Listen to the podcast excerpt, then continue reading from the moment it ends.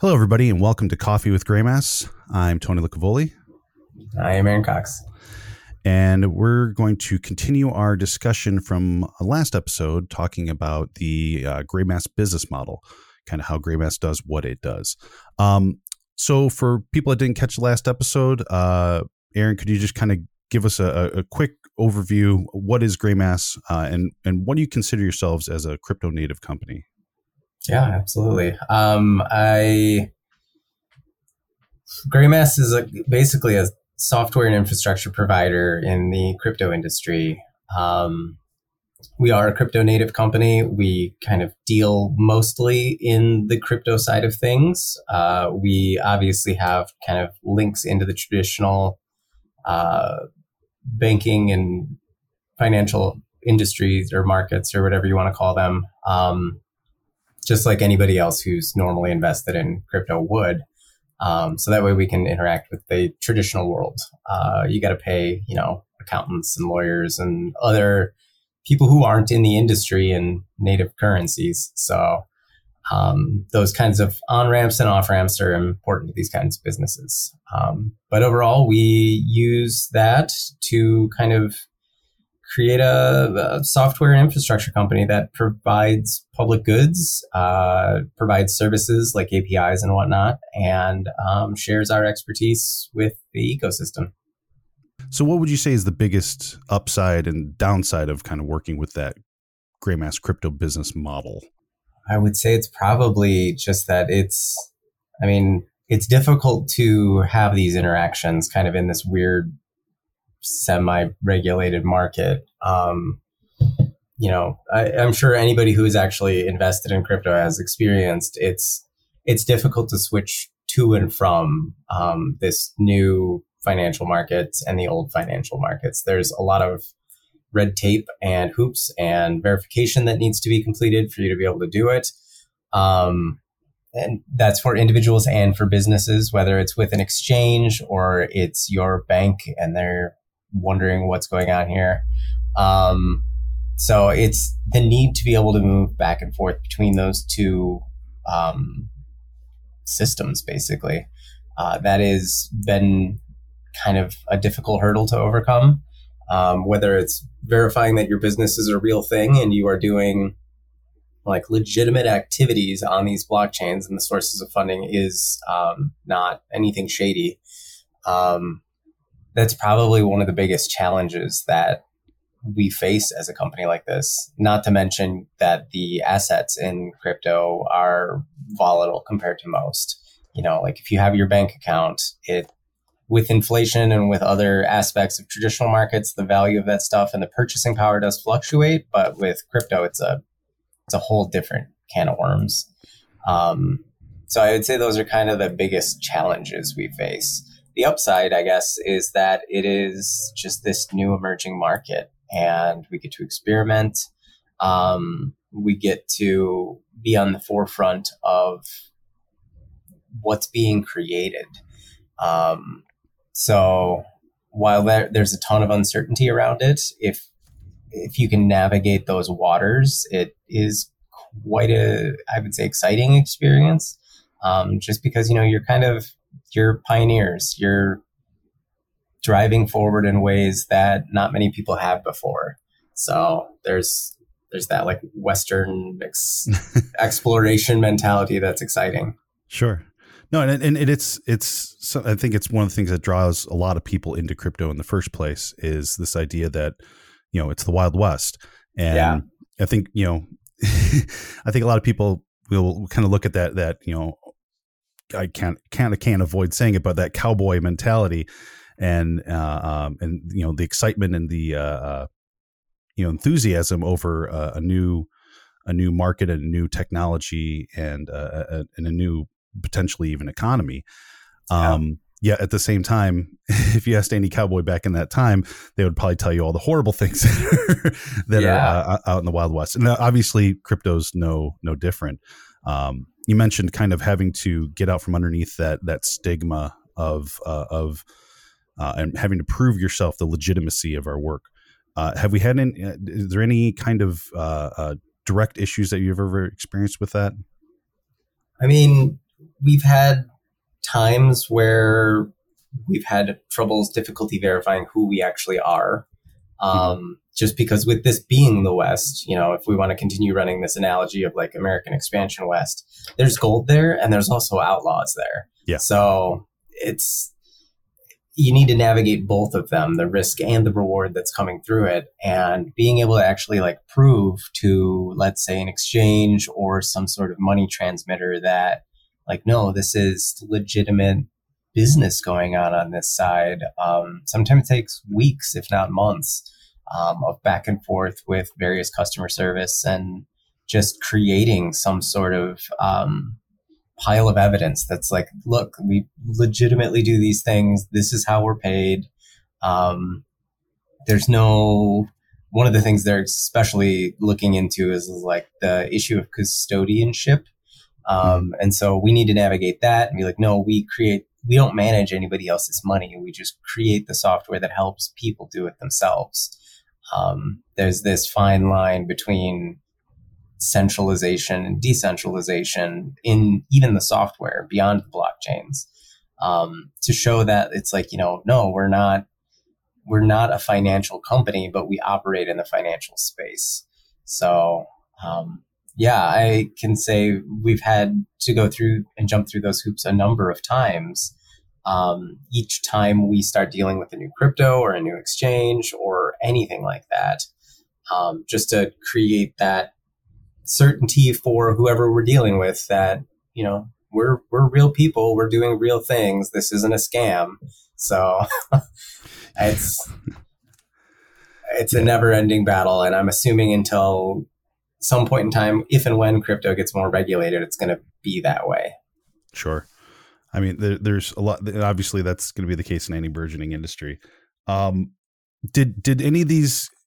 Obviously, you know, uh, uh, it, it, we've we've talked about this before about the idea of not earning your wings, but uh, uh, sort of trying to think of the right word for it whenever you know that that first time you get scammed so to speak. Did any of that kind of experience that dealing with you know uh you know having experienced shady and and and scams before in crypto did any of that lead to you uh or influence you to focus on making anchor premier product so to speak?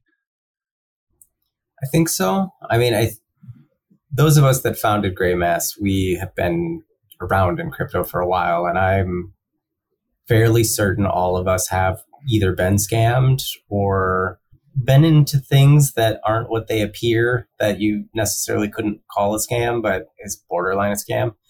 Um, so we know the difficulties that people in like approaching crypto face.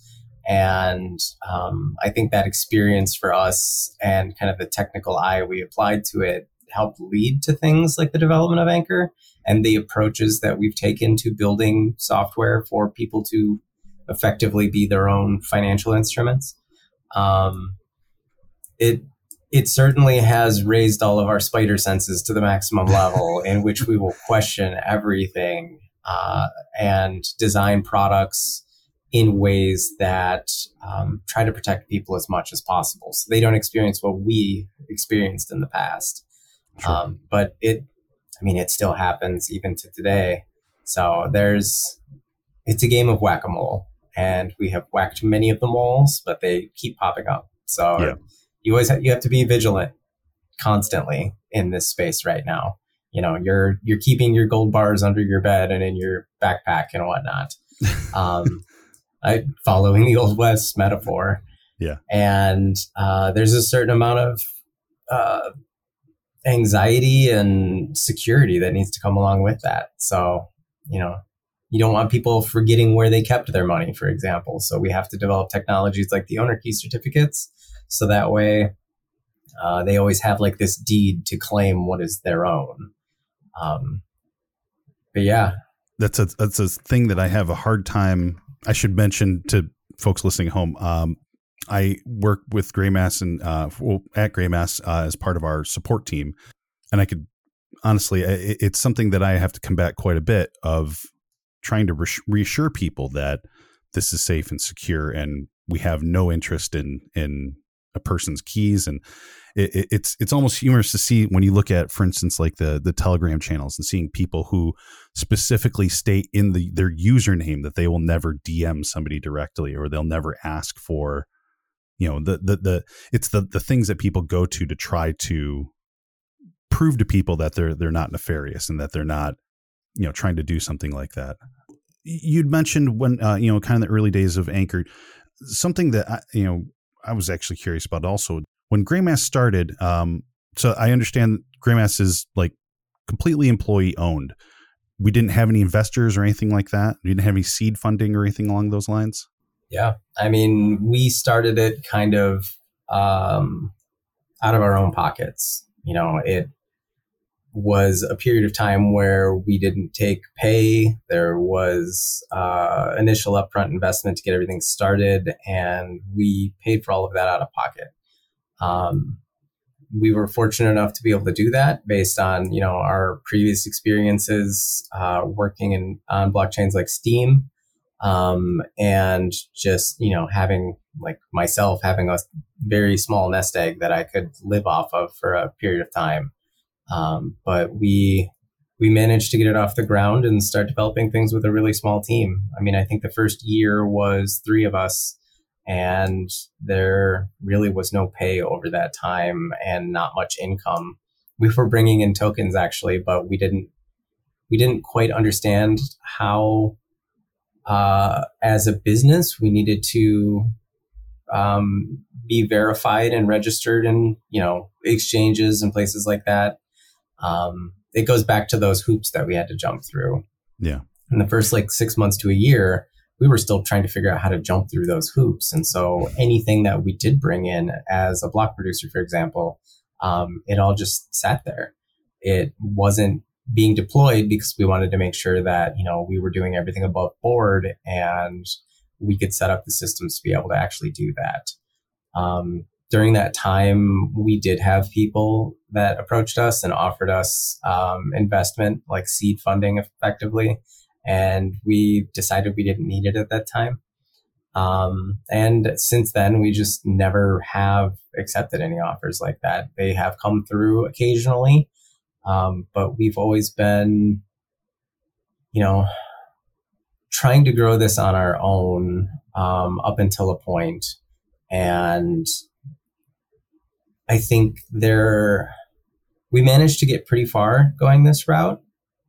Uh, we're obviously in kind of a tough market right now and trying to figure all of that out and how we continue to move forward with a growing team.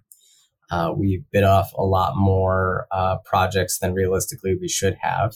So it's, you know, between Anchor and Unicove and the SDKs, which luckily are funded, um, the API services, all of these other things. It's how do we how do we scale that up now so that way the, like these good ideas can actually be um, we can continue to run with them, grow the team, and keep going. So it's been an interesting evolution from the beginning of just running 100% out of our own pockets to get, gaining some decent income over the years as a block producer, which is very unstable to the point now where it's like, okay, realistically, we should have like two or three times as many developers working on this stuff so we can yeah. actually deliver and help the ecosystem compete. So, but yeah, right now we are 100% owned by, um, I think five of us in total. Um, there's no outside influences. We get to control our own destiny, essentially, which is why you see us focus so heavily on things like security and privacy. We're not, you know, trying to make people into our products like um, very traditional tech companies would, selling your data and kind of mm-hmm. monetizing you in a way and giving you free stuff. Um, so yeah, it's I would say it's been very beneficial and probably more difficult. sure, coming from you know a, a, traditional corporate background and especially from a a sysadmin type side of things, it it is always sad to watch a, a company chase features and uh, um, instead of spending time on stuff like security or or bug fixes and so you know uh, usually a lot of times there can be a lot of external or, or internal pressure um, from people like investors and uh, uh, executives that really want to see something that will allow them to sell the product better when it isn't necessarily in the best interest of the product.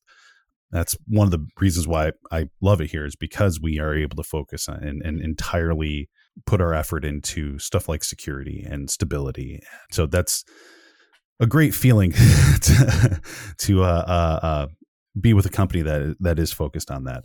You'd mentioned, you know, uh, some of our other sources of income uh, aside from uh, tokens or anything along those lines. Do we have other? Uh, what kind of other sources of funding? Do we ever get paid in fiat by any uh, any of these users, or is it crypto specific or crypto native? I should say. The block production is kind of our primary. It's the bread and butter of sure. um, the income that Greymass brings in. It's you know we effectively a validator on the network. We get paid to produce blocks, and that net income comes from the inflation of these blockchains themselves. Um, we do have a couple other smaller revenue streams, things like fuel, which is how we provide resources to users. Um, we give out free transactions on that side, and then once you know a free transaction quota is exceeded, there we can append small fees to transactions to cover the resources for users. It's it's not a requirement for these users. It's kind of an optional thing they can do if they don't want to manage their own resources, um, which is rather complicated. So it's kind of a convenience fee, and there's a small upcharge on that. That you know, I, I don't even know the number on what it brings in, but it's fairly insignificant compared to everything else. Um, those come in in the form of crypto as well. So those are two forms of crypto income. And then from the fiat side, we actually sell accounts on these networks through Anchor and through um, the web portal for account creation. That that money comes to us in fiat, whether it's from Apple or Google, being in the in-app purchases in Anchor, on those respective operating systems, um, or whether it's through payment processors like uh, Stripe that we use for the web portal to create accounts. Um, again, that's something that has a cost to us, and then there's a small like surcharge on top of it that we get a little bit of profit off of. Um, I actually I don't know if I'd call it profit, but yeah. it helps us offset the cost in running those services. Sure. So um, and I guess aside from that, the big thing over the past year or so has been working with the chains themselves to kind of split some of the more technical work we do out into grants and um, other forms of funding that don't necessarily fit within the paradigm of block production. You know, the SDK project that we just took on is probably one of the biggest and best examples of that. Um, we're building these software development toolkits that developers will be able to use to build applications in these ecosystems. Um, and the coalition of uh, Antelope blockchains, being EOS, Wax, Telos, and who am I forgetting? UX. So yeah, EOS, Wax, UX, and Telos. Um, they have approved our grant and are now funding us to develop those tools. So that is um, a good chunk of money to help build those things and sustain operations uh, and lets us not focus so heavily on extracting rewards from block production to put into software development, but instead kind of separates those concerns slightly. So we hope that those types of projects will help sustain us and help us grow moving forward. And then, I mean, in that same vein, there's also things like Pomelo, which is a crowdfunding platform. Uh, for the last three seasons, we have put up various projects that we do that don't really fit in the scope of block production and have been kind of crowdfunding. Um, I guess you could call them donations from the community to, to accelerate and facilitate that work. So we did one in season one for our public APIs, um, which brought in some money, which then went into purchasing new hardware and deploying it in a brand new data center. Uh, and then for season two and three, we put Anchor itself up as a public good that could use support and development. So all of those have been fairly successful at raising money. I think we, I don't know the exact numbers, but we've always been kind of in the top five of projects that get attention and uh, number of donors, you know, have been rather high on each of them. Um, so it's all these little trickles of income that come towards us that help us kind of collate and put it all together, make sure we can grow, hire people, and keep working on these projects. You know, looking within the EOS community and and seeing how much uh, uh, Pomelo kind of permeates into that community. Um, how has that experience been? Has it been uh, um, pretty good working with them? Yeah, yeah. I mean, it's it's been improving season to season. Sure. So, like the first season, there it was I think the first thing that comes to mind was it was kind of hard to share uh, from our side what mm-hmm. we were doing.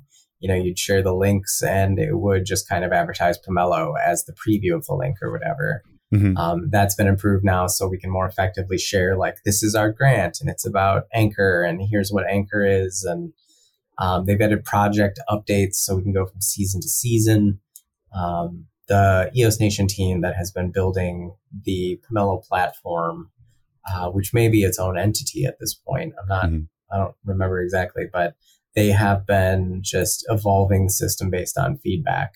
And um, year over year, it's getting better. And we're seeing, well, not year over year, it's only been going a year. Um, we season over season. Yeah, that's a better way to put it. Yeah. Um, we are we're seeing constant improvement, so I hope that that continues, and I'm pretty confident it will and more and more projects will be able to kind of do what we are doing um, and build these small teams up that operate in this space to build things that benefit the space. That's, I think, kind of what our belief has always been. What these networks need to do is they have this financial instrument and they need to leverage it to improve uh, itself. You know, it's this sure. secular thing that can feed itself in some regards. It obviously needs to be a tightrope walk in that regard, but um, in order to make sure that these things that are public goods that are not profit driven projects can be completed, there needs to be a mechanism to make sure that that's incentivized. Sure. And Pomelo is a big part of that. So no, last year was my or last year. See, now I'm doing it. last season was uh was my my first time donating in Pomelo, and it it was a fairly uh, um, straightforward and simple process. You know, using Anchor, of course. It seems like they're trying to make it fun. They have a lot of the different NFT offerings that then amplify and also help contribute to Pomelo. But uh, it it was fascinating to watch it. You know, from the uh, um, as an actual contributor or a, a donator, but also kind of from both sides of the coin, right? But it is really encouraging to see that that idea that you know like you said the system that feeds itself you know we have the ability to do that and it, it's kind of one of the unique positions and honestly one of the more attractive things here is you know getting through to people into different development teams that here's you know a, a network that is willing to you don't have to be a huge team you don't have to have a massive contract you know here's a way that you can help fund and, and help get get amounts out to smaller teams um, which I think is a really underserved kind of uh, group in this workspace. Especially, I mean, in, in crypto in general, it, it's a lot of small teams, right? There are very few large teams, um, at least in the you know in the software space, the traditional software space. So it's really fascinating to see this this kind of organically grown system that is, like you said, it's getting better season by season, and so it's really really encouraging to see. Obviously if we're if we're getting a lot of our you know from looking through all of our sources with with bps with fuel um, grants and and and pomelo uh, github sponsors i think is another one looks like we have a lot of crypto coming in a lot of uh, uh, assets as far as you know non non fiat uh, uh, assets coming in so do we pay everybody out in crypto or uh, how, how do we kind of navigate you know, obviously as our team's getting bigger too, how do we kind of navigate that payroll? For the longest time, we did operate completely in um, the crypto space. We actually developed a smart contract that people participated in that would distribute um, funding effectively to each person on kind of a ratio that was determined by the team.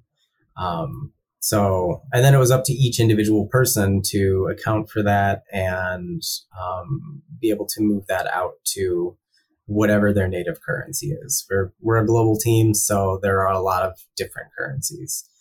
Um, in markets like this, however, where you know it's kind of pushed down, prices aren't as great, money's not as great. Um, we still need people, and there's probably less people that are willing to go that route. So on our end, we also now kind of pay contractors in fiat that are not willing to expose themselves to the crypto them itself. Um, we have set that up on our side explicitly as contractors uh, in kind of the traditional world um, where there are hourly rates that are paid in people's native currencies. And I guess from the Greymass perspective, what we do is we sell tokens for uh, Canadian dollars, and then we use those Canadian dollars to be able to pay these people out. So it Greymass itself has always kind of operated as a not for profit. It doesn't really, as shareholders of Greymass, because in the traditional world, we still have shareholders. Um, we don't, they're not, we're not seeking profit necessarily off of those shares like a publicly traded company would. Um, it's just a representation of ownership. So we were forced to sell some of our tokens or a, a lot of our tokens in order to be able to do this sort of payment to people that don't want to be exposed to this risk. There's only a, a certain sized pool of people that have the risk tolerance to be able to actually be paid out in crypto. So at this point, we're a mixture of both. Um, and at some point, it may be nice to actually have some sort of employees where it's, you know, Greymass has enough of a runway to be able to offer somebody a salary rather than a contract um, but we, up until this date, have not done that. It's always been part of the team is just willing to accept that risk and it's paid out in crypto. The other half is, you know, contractors that want more of a guarantee um, on what they're actually going to be paid month to month. So it sounds like it's one of the interesting, unique positives of being a crypto native company is we have that option, right? And and being able to pay out in that way, but also giving people the flexibility.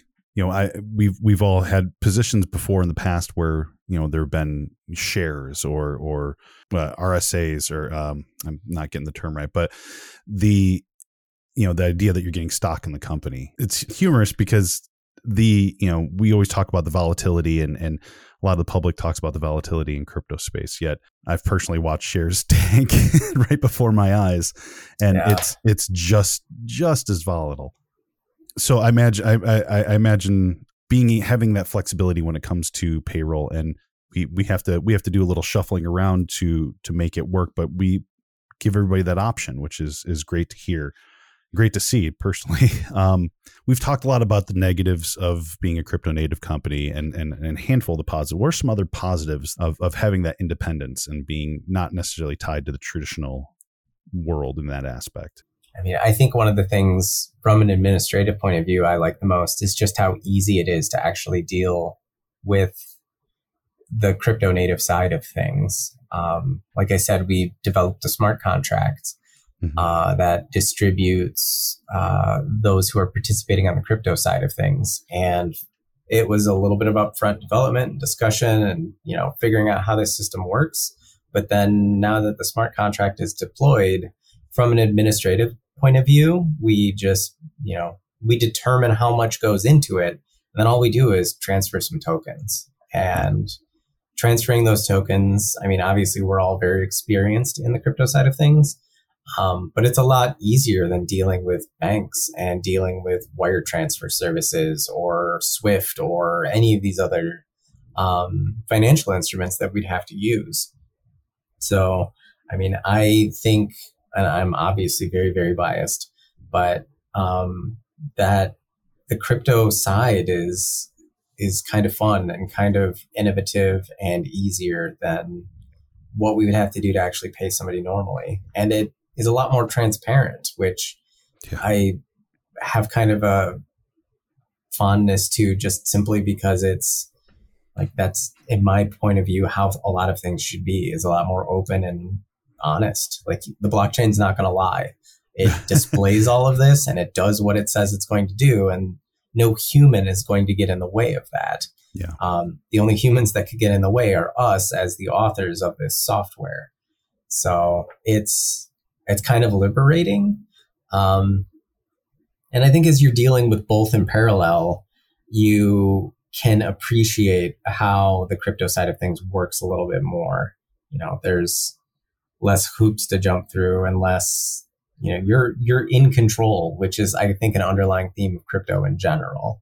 So sure. that's that's a pretty big positive. Um, and I guess the other positive is is that you know with being paid out in tokens, I'm one of the people that gets paid out in tokens. Um, it gives you it's almost like you're being paid out in shares of the network. Um, that's part of that volatility.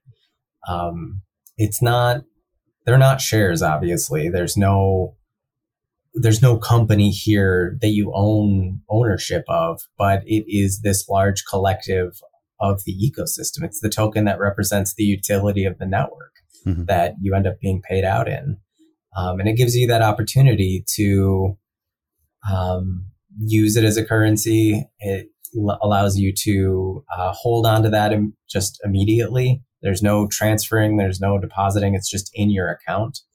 Um, so yeah, I mean, it's been a while since I've been paid in a traditional world, but I have rather enjoyed just being paid in the crypto side of things. Um, and I think others on the team could probably say the same. Sure. Obviously, the price volatility is not great, but yeah.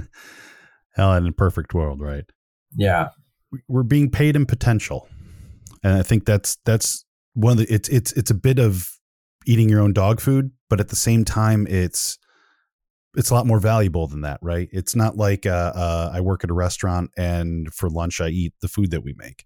It's obviously quite a bit deeper than that. You know, you're buying into. It's just a sign of believing in what we're doing so much so that that's what you choose to get paid in because we believe so strongly that the upside is so good.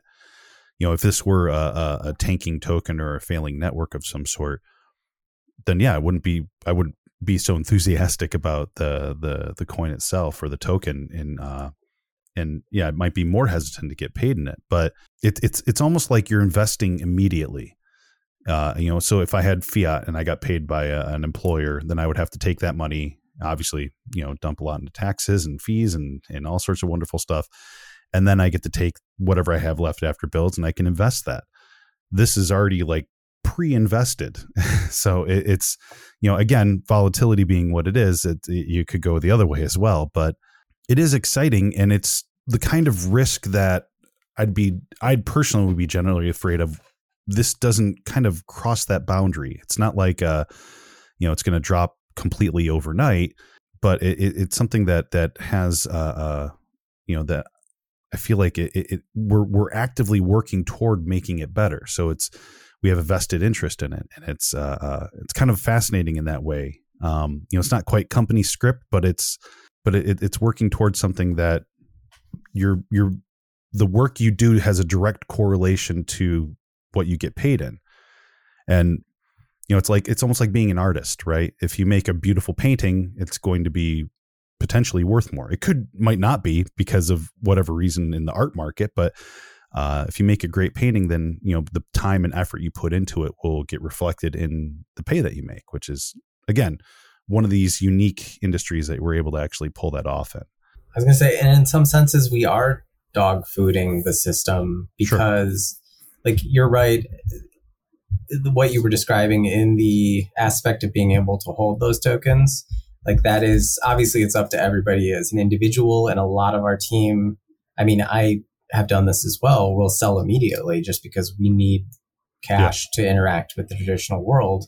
But the fact that we're doing this through a smart contract, that we're using the token, that we're using Anchor and we're using fuel to pay for transactions, like for us to in our personal lives have to interact with this blockchain is and with the software we create is very much dog fooding the ecosystem in our personal lives. It gives us that personal connection to um, the software and the technology that we're working on to make sure that like our experiences as humans using this software through our business is the same experience we'd want other people to have as well. So there's a lot of layers of dog fooding.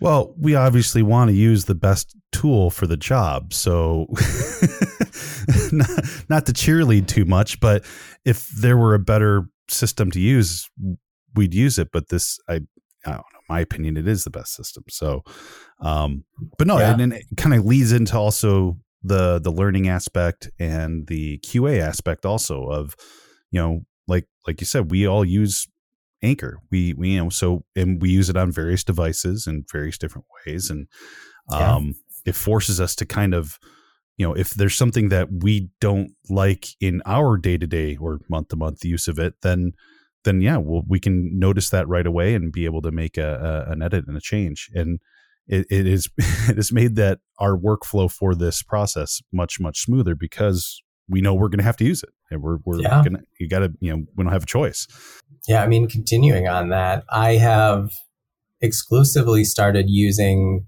unicove for all of my token transfers um, like for my day-to-day operations whatever that may be mm-hmm. whether it's looking at balances or whether it's sending tokens or interacting with an exchange like i have made the choice to use Unicove for all of that rather than like the desktop in-app transfer interfaces. Um, just because I want to make sure that that experience is good for me day to day, and then inherently good for the other users that end up using it.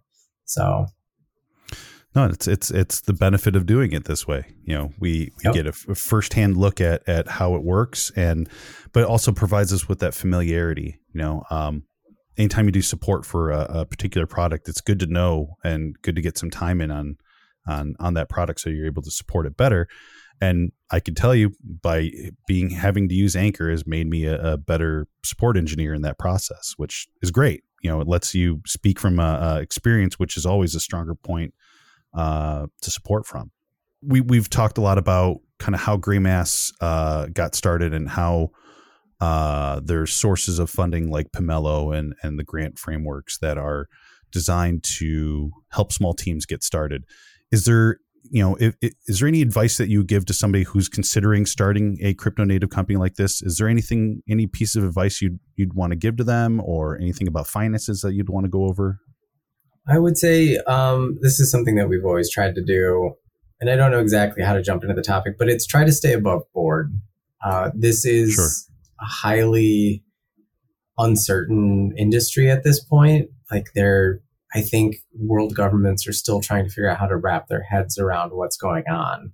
Um, but you know, get an accountant uh, that is familiar with crypto. Make sure that there's reporting happening. Any of the important financial disclosures that are um, required from the traditional world. Make sure you're kind of following along with those. I know this is this is the opposite of like the Wild West mentality. Mm-hmm. But like if you're onto something good and this industry is onto something good and you can be a part of it, the last thing you want is for something um, legally to stand in your way. And this is coming from somebody that operates a company in Canada and lives in the US. um, so I may be in a more uh, strict market than some.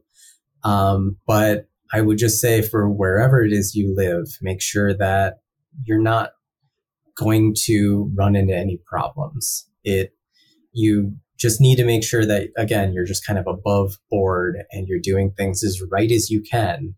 Uh, so that way, if something changes, you kind of have this paper trail that shows that you put in a good faith effort to do things in this uncertain world as best as you could have. Um, because that's I mean that's the last thing I think any of us want is for some sort of legal problem to get in the way about what we're passionate about doing. So that's a big one. Um, and I would say network and work with people uh, beyond just the lawyers and the accountants that um, you can get advice from. Obviously, you need to be incredibly skeptical in this industry because there are a lot of scams. Um, I have fallen for some of them. I think everyone has their own war story about this kind of thing. Oh, yeah. Um, but listen, but don't just blindly operate on the assumption that everything you're being told is correct. Um, you need to be able to question things. You're going to need to be able to learn and rapidly because this space changes fast. Um, some of the core principles of how things work don't change. You know, whether it's the privacy and security of your own um, operation, like that has remained fairly consistent. But how it interacts with the traditional world is changing constantly with new processes to go through and headaches to deal with. Um, just be ready for just anything. You need to be defensive. You need to be ready, and um, just try to be above board. Don't cut corners. And if it seems shady, it probably is. so, although there are a lot of people that will cast shade on things that aren't shady. So again, it's just this ever vigilant environment, and you'll need to be ready for that. Yeah. Uh, uh, misinformation roams free at times. Yeah. So obviously, not every project is going to be, or every team that is going to be trying to look to uh, gain some sort of funding and get started up is going to be uh, uh, uh, an open source project. But does making your project open source kind of help get that start? Does it uh, uh, does it provide more advantages to than disadvantages? I mean, I don't think it's as much about whether it's open or closed source. It's about whether it's a public good or whether it's a for profit initiative. Sure. Okay. And there's a significant lack of public goods in the space, I would say. And so if you're looking for public funding, you know, most likely it's going to be easier to attract that for a public good. And a public good being this thing that you can release that benefits anyone that wants to use it. Um, it's open. Uh, Pomelo has a really good kind of articles on this because they have dove pretty deep down what uh, is acceptable on their platform. They only take public goods. Um, so if you're looking for some good reading on that, the Pomelo blog might have a good source of information. The ENF and the coalition, I think, have also published some stuff in regards to this. Um, but if you're seeking the public funding, public goods are a really strong way to do it. If you want to do a for profit project. You know, like you're going to build a business and it's a product that um, sells things to consumers. Uh, probably going some sort of investment route in a more traditional way is probably the best on that side. Um, if there's an expectation of returns on you know whatever people are going to be giving you, the public funding doesn't really approach that because if a thousand people donate to you, to work on a project and you're building something for profit, there's no way you can share that profit back with your donors. That's just mm-hmm. not how the systems work. So, speaking of investing, um, you've been in the crypto space for a while. I imagine, you know, obviously you have your own crypto that you hold. Do you have any advice for casual investors? You know, uh, obviously there's been, uh, we're in a bear market. There's a lot of ups and downs. Is there anything that you can, re- any piece of advice that you'd give somebody uh, whether they're starting out or long-time investor? Stop looking at charts every day. um, I know when I first started, it was like multiple times per day that like I was just watching the charts. And I did this when I first got into um, like stocks, you know, investing in like five or six different companies through traditional investment being stocks. Like I would check constantly, like day in and day out. And that kind of stuff is it's hard. It's hard mentally to deal with, and it's only harder in crypto because there's no off hours. Like in stock, you know, trading stopped at whatever time it was during the day, and then you didn't have to look anymore. With crypto, it just changes constantly, and um, you know, you obviously want to know what is happening in the short term, but with as volatile as things are, it's just that's one thing that I've learned is like I haven't looked at anything today, nor did yeah. I yesterday necessarily. This is a the volatility in the short term is crazy and it can distract you from what you're actually trying to achieve, whether that's a normal job or starting a company or, you know, living your life. Um, and it's for as sharp as it drops, it raises just as sharply at times. And it's really the big picture that you need to look at. Um, and I think the same is probably true for stocks and other traditional investment is, is you don't stare at it all day, every day. You, you kind of try to take it in as a big picture and, um, you know, it, it'll just make it a little bit more sane of an experience. There will be ups, there will be downs. Uh, anybody that says anything about what it's going to do is going to be wrong, most likely. Um, it's there's no magic ball that tells you what you need to do or how you should do it. It's just a matter of um, if you believe this thing can do well, then you know do what you're going to do in terms of investing. I don't.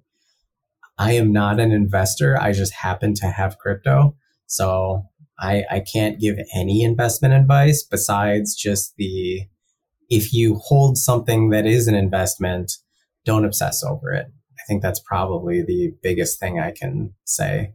And one of the most frustrating things in dealing with these communities is that is that there are people that are obsessed day in and day out with oh this happened and now i need to justify it with a reason it's like mm-hmm. there hmm. may not be a reason there there could be, or there could be a thousand reasons. Nobody knows. Um, it's it's all far too complicated to look at in the short term. So mentally, I was just gonna say mentally, that's how I deal with it. Um, but like I, I am not an investor, and I don't have specific advice in that regard. Besides, just like if you're going to invest, stay sane. that's good. that is good advice. That's yeah. That's the best investment advice. don't be crazy. Well, yeah, and, and you know, don't invest more than you can afford. Sure, um, that's a know, common meme. yeah, yeah. I mean, it's bad enough that it is a meme. Yeah, yeah. Now, read, reading tea leaves is a lost art that is still very much lost. So no one, no one is a, a professional prognosticator. Uh, it's sometimes yeah. things just happen, and it's outside of the control of the market. So Yep. And if someone's trying to tell you what to do with your money, they may have a motive. Yeah. So it's it's your money. Like if you want to invest, no matter what it is you want to invest in, whether it's commodities or stocks or crypto, like it's still your money and it's your responsibility. Crypto brings that to a whole new level because there's no intermediaries. Um, so it's it's a wild world. It is the Wild West. It is. And, really, really uh, is. You you got to watch out for yourself. So if I said anything that was like advice in terms of investing, I would advise you didn't listen to it. like, yeah, yeah. well, I think uh, I think that's going to about wrap it up uh, for this week's episode. Thank you all for coming out and giving us a listen. Uh, just a couple notes. We here at Greymass are we're hiring. Uh, we are looking for a um, couple different roles, specifically development. Uh, do we have those job postings up someplace? They are on a post on Medium currently, which is greymass.medium.com. Perfect. Also, Pomelo season four, right? Yep. Is uh, kicking off soon. Uh, I believe we'll be uh, entering again this year, uh, this season. I think middle of November. Yep. So feel free to uh, come support us there. That'd be terrific. Um, you can also vote for Greymass and the, uh, the Team Greymass proxy uh, within uh, as a block producer, which is always helpful. Um, but also, if you uh, are using Anchor or Unicove or any of our other products and run into any issues, please reach out to us. You can reach us at support.greymass.com or you can uh, shoot us an email at support at greymass.com but yeah, that's about it for this week. Uh, hopefully, uh, we should see you. And uh, we'll be looking to uh, have another show coming up soon uh, within the next two weeks. So you'll hopefully hear from us then. But in the meantime, uh, my name's Tony. And I am Aaron. Thanks for listening, everybody. And uh, uh, hope you have a great weekend. Take care. Later.